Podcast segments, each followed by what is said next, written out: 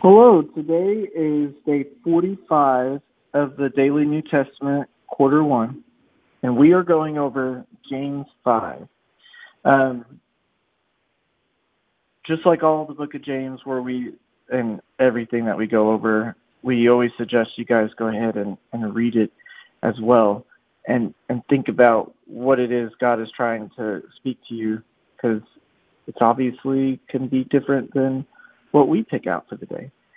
But some of the things that James 5 hits that's really important, um, to me at least, is about how what we do here on earth is going to cry back, uh, it, will, it will testify for us.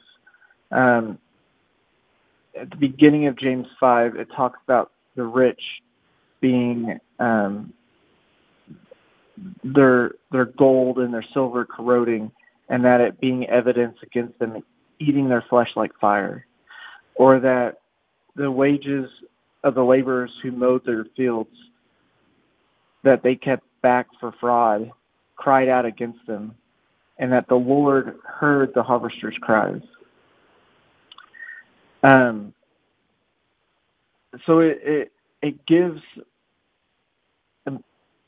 a great importance to us about what our actions do, how they affect others. It will be applied against us. Um, sowing and reaping.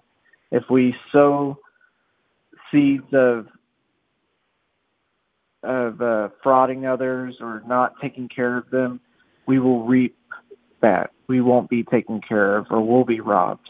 And it, it's not just here on earth, but also in in uh, after death when we're judged.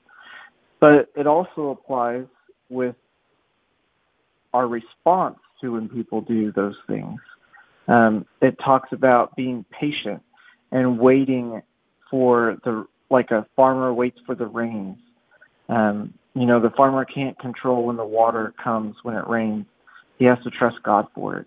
So we need to not take things into our own hands or to grumble against our brothers whenever we're going through suffering, but be patient and um, and to trust God and to be compassionate and merciful.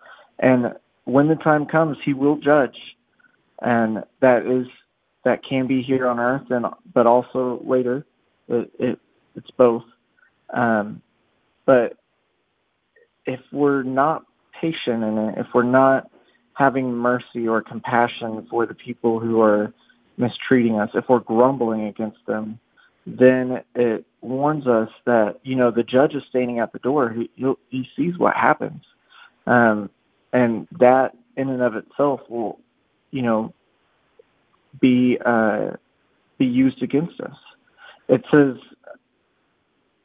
"But above all, my brothers, do not swear either by heaven or by earth or by any other oath, but let your yes be yes and your no be no, so that you may not fall under condemnation. Um, you know, points out being focused on what our words are, not letting them uh, be slip out loosely. Kind of like what Jay was talking about, how you know a small spark can cause a fire or uh, or, a large fire or the uh, the rudder of the ship can control where we you know it's small but it controls where the ship goes.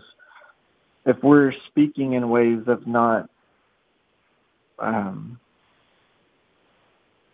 and not actually meaning what we say it it will come back against us. And that's also an important thing, not just as a boss or an employee or a friend, but I mean also as a parent. I'm sure Isabel can testify the many of times that I said, "Yeah, we'll do this," and then we don't. Um, it's not a great thing, and I don't mean to do it, but and essentially what I'm doing is teaching her uh, since I'm her father, and fathers are kind of uh, like an example of who God is. You know, I'm I'm I'm essentially teaching her that uh, what God says He'll do, He's not going to do because you, you know I don't follow through with it. So that's what that's one reason why I need to be. It, it's important that I need to follow through with it because it uh that testimony will stand against me. Um, and it also talks later on about how it's important to confess our sins so that we'll be healed, so that we, you know, those things like holding the testimony against us or those things that we're keeping to ourselves won't continue to fester and grow, but we'll we'll be able to let it loose and and allow God's power, His healing power, to work in us. So, um, with that, I'll go ahead and go into prayer. Father, thank you for today. Thank you for your word and for the great wisdom you gave us about watching our words and watching our actions and what we do uh, to others and how we respond to what others do to us reflects on what will happen to us here on earth, but also in the afterlife. We will be judged by that, whether it be judged as being good followers of you or being judged as under condemnation.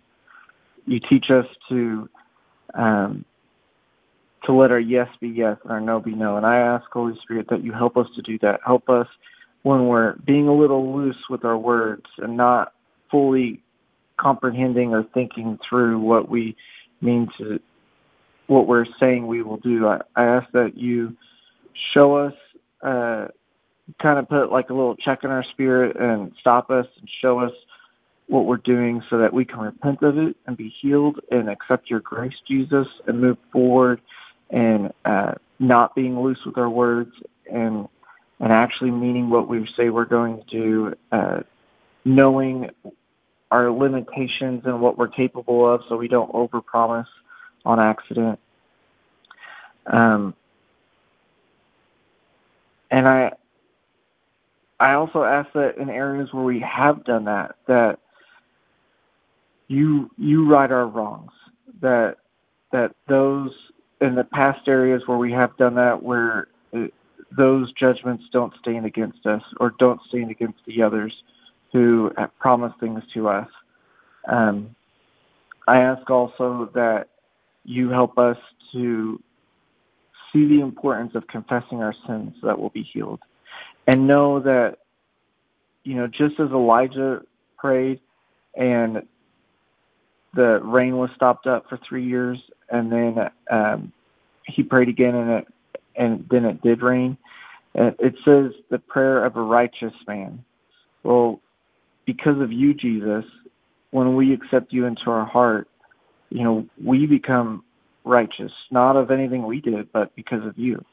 So help us to remember that we are those righteous men and women, and we can have faith that, as your word says, when we ask, it will be done, that we, we can actually believe it.